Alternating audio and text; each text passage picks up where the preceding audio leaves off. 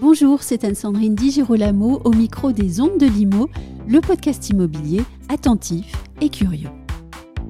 Présent au CIPCA 2023 en tant qu'exposant, l'établissement public d'aménagement Euro-Méditerranée a fait plusieurs annonces importantes qui matérialisent les avancées de la ville de Marseille en tant que ville soucieuse de sa qualité environnementale pour le bien-être de ses habitants.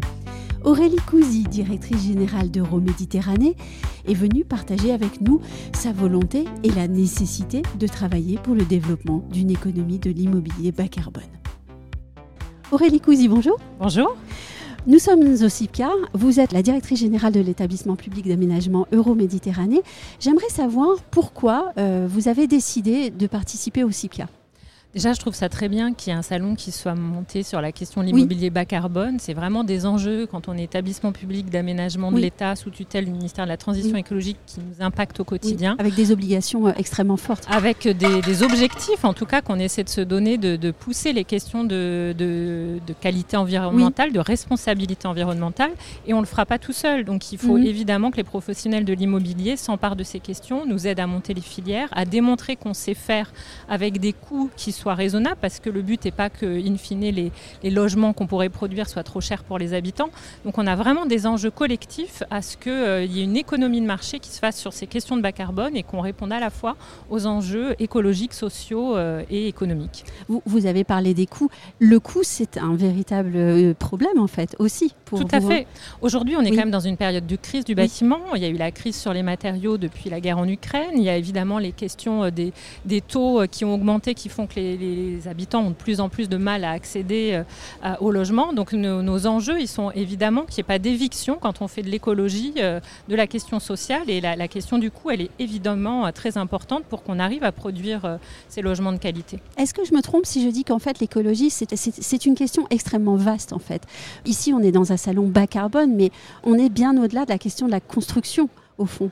Il y a aussi un enjeu sociétal, il y a euh, euh, la, biodiversité, le, respect des ressources, etc.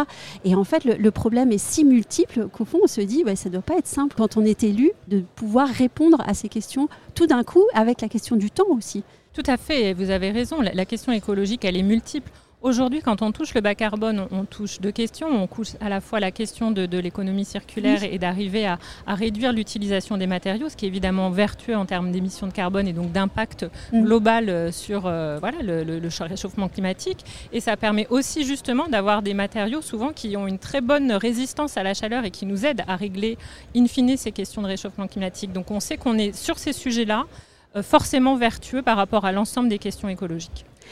Qu'est-ce qu'ils attendent de vous, les habitants?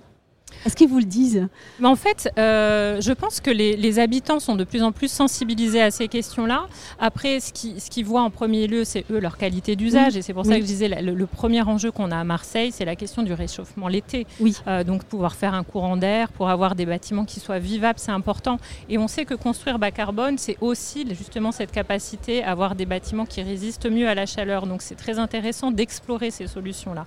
Mais ils sont peut-être moins au fait du fait qu'il y a tout un côté beaucoup plus systémique de l'acte de construire, qui est que quand on construit bas carbone et qu'on arrive à monter des filières locales, c'est aussi justement beaucoup d'émissions euh, de gaz à effet de serre qui sont évitées et qu'in fine, évidemment, euh, ça jouera euh, sur notre capacité à habiter ce monde dans de bonnes mm. conditions à l'avenir. Et vous venez aussi d'évoquer les filières locales. Il est vrai que désormais, on redonne la place au territoire, puisque l'important aussi, c'est que chaque territoire ait la bonne réponse à une question qui est pourtant globale. Tout à fait. Avec ces questions de, construire autrement, on, repose la question de, réapprendre des savoir-faire locaux. Et je pense que c'est très intéressant parce que tout l'acte de l'architecture et de l'urbanisme, c'est toujours d'avoir quelque chose qui soit situé et qui réponde à un contexte climatique, social, géographique, humain. Et donc, en se reposant ces questions-là, on retrouve de l'intelligence dans le projet. Une, dernière question, vous êtes exposant ici au CIPCA. Est-ce que vous avez des, des, euh, partages d'expériences euh, à faire? Est-ce que vous avez communiqué sur un ou deux projets en particulier? Oui, on vient communiquer sur deux projets. Là, on travaille sur des questions de terre, euh, sur un projet de construction d'abord, un projet d'école, de formation avec Saint-Gobain et Redman qui nous accompagnent pour réutiliser de la terre excavée en construction. Et un deuxième projet, on va faire un grand parc de 20 hectares dans les quartiers nord de Marseille, ce qui est quand même incroyable, génial. Et on travaille sur là aussi le réemploi des terres et l'usage le, plus limité possible de terres fertiles pour faire ce grand parc pour que justement il soit vertueux dans toutes ses composantes. Et si on vous avait dit il y a quelques années que vous seriez à même de, penser ces projets-là, euh, euh, qu'est-ce que vous auriez dit?